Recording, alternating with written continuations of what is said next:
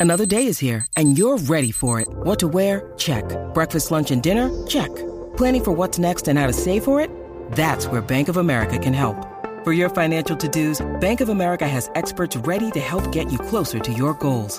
Get started at one of our local financial centers or 24-7 in our mobile banking app.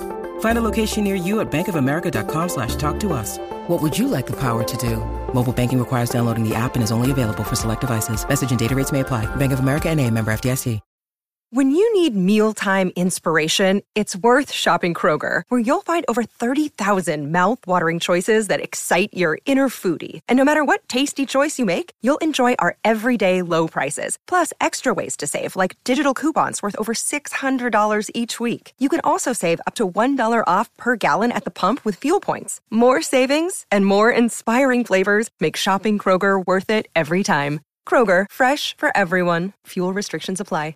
Titans fans, I said at the top of the show that we have a special guest on today, and I'm ready to bring him on here. As you see, it is Dave Schofield from the Behind the Steel Curtain blog, part of the SB Nation umbrella. I, I honestly think you guys are one of the best sites out there for football content that's specifically focused on a team. Going through some of the content today, I mean, some of the film articles, all the stuff that you guys do. I know you got a lot of podcasts yourself. So, really good work out there if you're a Titans fan that wants to get yourself more acquainted with the Steelers. One of the film breakdown articles even referenced some Titans film and, and use some film to discuss how the Titans play. So, that's some really good stuff. Make sure you check that out if you're a Steelers fan who's checking out the show and you aren't on the behind the steel curtain site, what are you doing? I have no, no other questions for you other than that. So make sure you check it out. But definitely big thanks to Dave for coming on the show and helping us out here with a little bit of a void in the schedule that we had. Dave, I'm ready to talk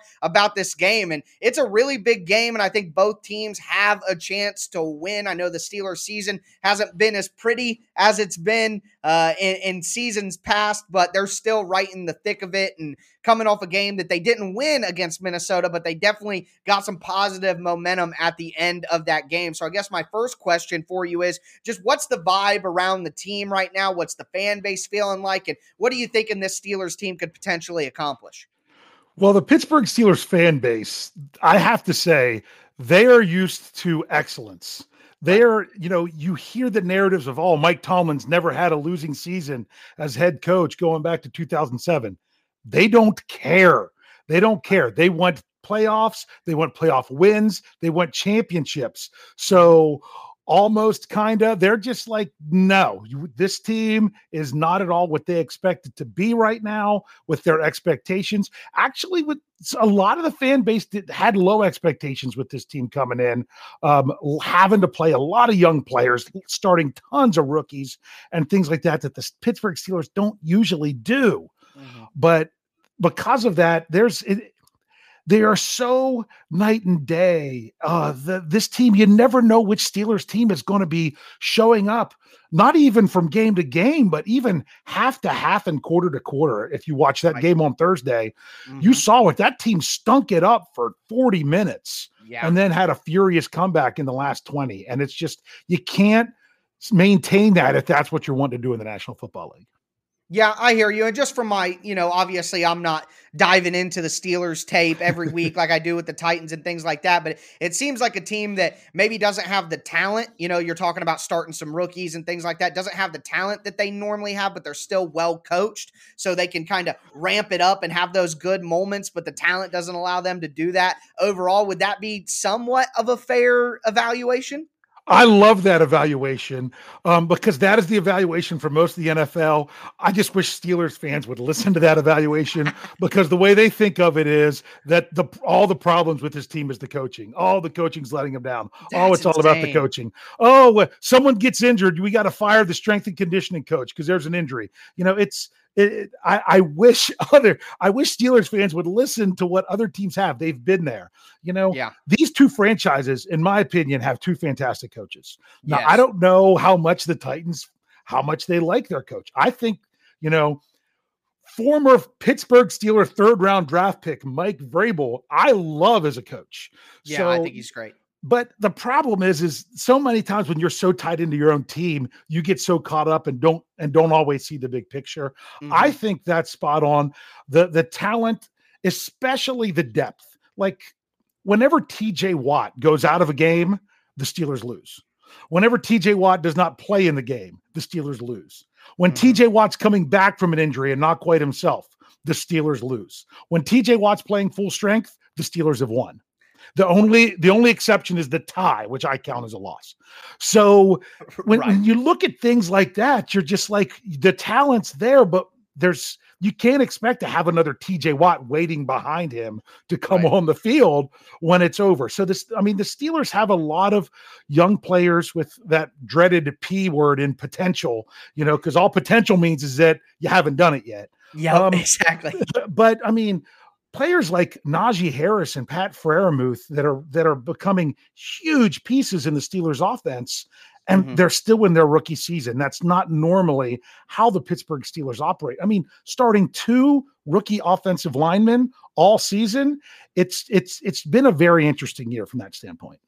Well, we'll hit on the offensive line and how that kind of manifests in the numbers. But uh, you talk about T.J. Watt and his, uh, you know, absence when he plays, his health issues. If you could, what what's kind of the injury vibes around the Steelers right now? I know that Watt was hurt in that game, but there's some optimism there. Uh, who are you concerned about from an injury standpoint, and who's kind of on the fence right now to play?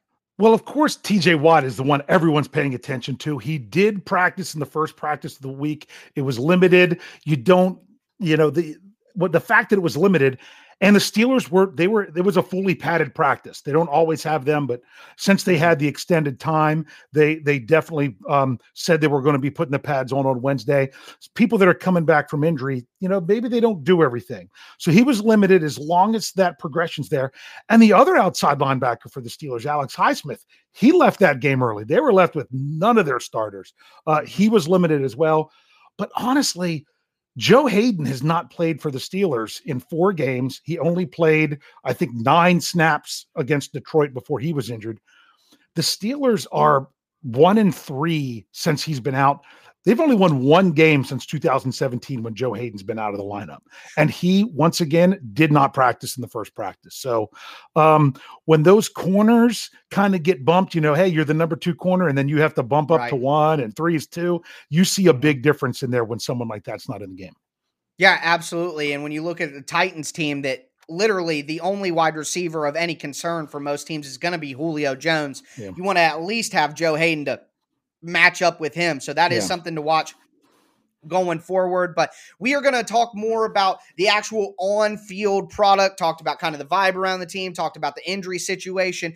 To continue this Titans Steelers primer conversation on a Thursday edition of the Locked On Titans podcast. Thank you for making the Locked On Titans podcast your first listen every day. We just talked about kind of the vibe around the team and the fan base, the injuries, but now I want to talk about some on field things like the rushing attack for the Steelers. As long as we've known the Pittsburgh Steelers, they have been a run the ball defense first team, but now they're really struggling running the ball. And it's surprising because Najee Harris is playing pretty well, doing a pretty good job for a rookie, but they're only the 28th best rushing attack in the NFL, averaging 88.4 rushing yards per game. What is going on up front that is preventing the Steelers from being that typical run dominant team that we're used to?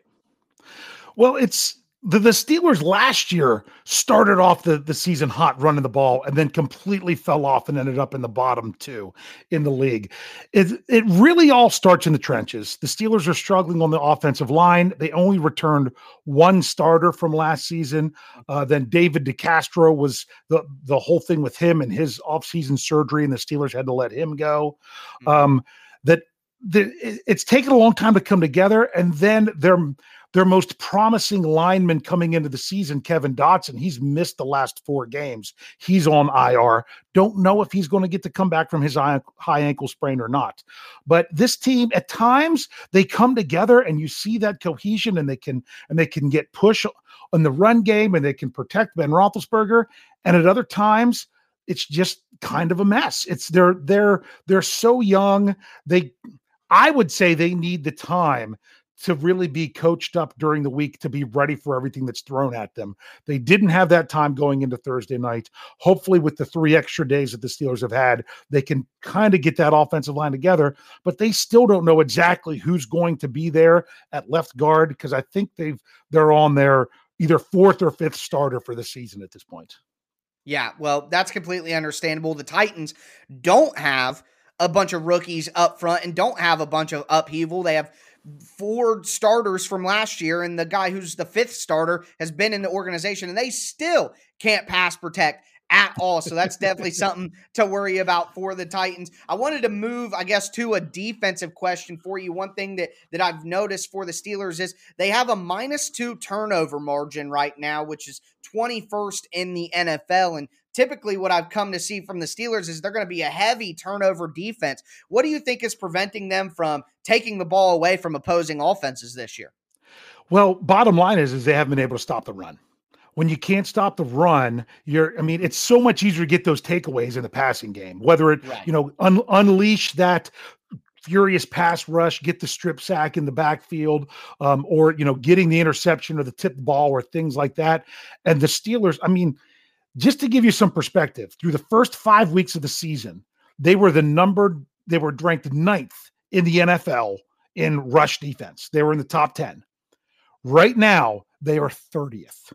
They have given up crazy amounts of rushing yards. I mean, they gave up 205 rushing yards to Dalvin Cook alone on Thursday night, coming off of an injury. They are getting mm-hmm. gashed. They are dealing with injury. That I mean, Cam Heyward's trying to do everything that he can and do it all for the interior of that defensive line, and he just can't get it done. And when teams can just run on you at will, which in this matchup, the Steelers' poor rush defense and the Titans' great rush offense that's a strength on weakness weakness matchup that's really got to be concerning to Steelers fans because the Steelers it just seemed like there's they've got holes everywhere. Their linebackers are getting caught up by offensive linemen because their front their their front five are not absorbing those blocks. They're they're trying to run away from TJ Watt and Alex Highsmith and run up the middle. It's uh, overly concerning. And if you can't stop the run game, it makes it very difficult to get those splash plays that you do as a defense.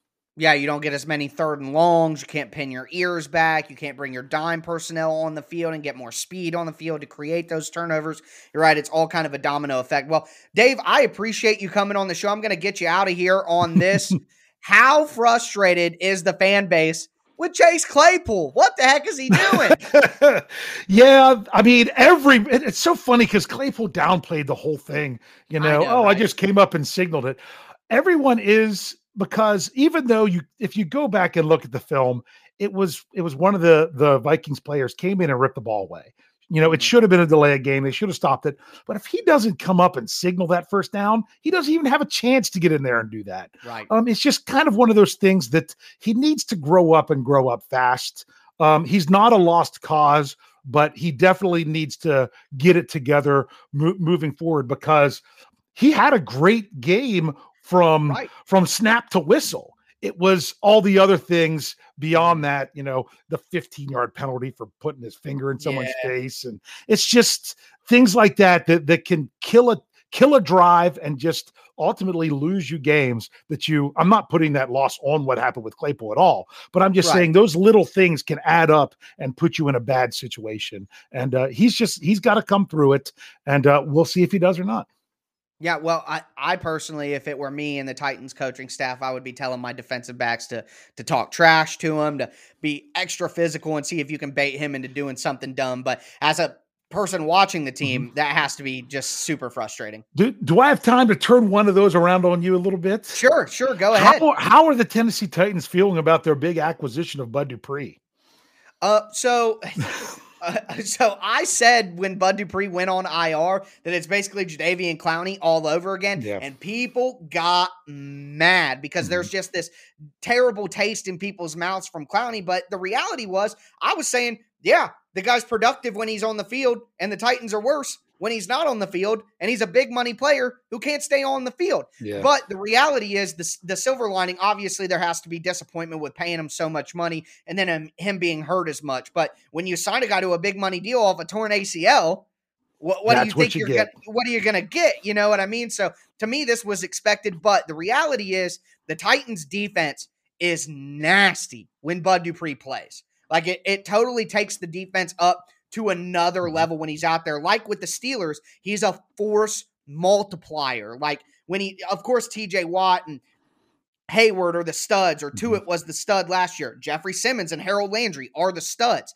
Denico Autry has been a stud. But when you add Bud Dupree to that, now it becomes, in my opinion, the best front four in the NFL this year when when they have that together. So Bud Dupree has yes, in my opinion, and I think I'm one of the more negative people covering the team about Bud Dupree. Pretty disappointed with all the time that he's missed, but He's off. He's off IR. He's into his practice window, his 21 day practice window. Mm-hmm. And if he can get out there and he can produce for the back half of the season in the playoffs, like with Julio Jones, who's missed a lot of time, if you produce when it matters, the Titans have made it this far without those guys for a lot of the season. If they can come through when it matters the most in December and January and maybe even February, I think all sins will be forgiven. But Dave, thank you so much for coming on the show. A great question there to finish things off. Again, guys, go check out Dave's work. Go check out the Behind the Steel Curtain site. Uh, where can they find your work? Where can they exactly find you on Twitter and, and anything you want to promote?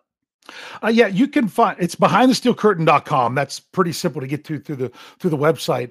If you go and want to find any of our podcasts, go anywhere you could anywhere you get podcast, you know, Apple Podcast, um, Stitcher, things like that, and just search Steelers. We're going to be one of your top options right there for behind the steel curtain. Our Twitter account is BT Steel Curtain that you can find us there. But uh, almost every one of our podcasts also has an article on the on the website. You could go right there. You can listen to it um, in a player right in the article. Um, we've got a, a, a, large staff bringing you multiple uh, viewpoints not just from the editorial standpoint at behindthesteelcurtain.com but on the podcast as well. We even have you know international flavor. We have two australians that do um, uh, a podcast for us. It's uh, Touchdown Under. Um, it's a it's a great podcast that we have there. So we have all. It's not just a few of us. It's it's a whole team that that brings you as much Pittsburgh Steelers content as we can. So if you're interested in that, just make sure you check us out. Awesome. Well, Dave, thank you so much for coming on. A little bit of a scheduling snafu, and you really saved the show and saved me. So I appreciate that. But uh, thank you so much, and maybe we'll talk to you again down the line it would be great to see each other in the playoffs if we can get there. Absolutely.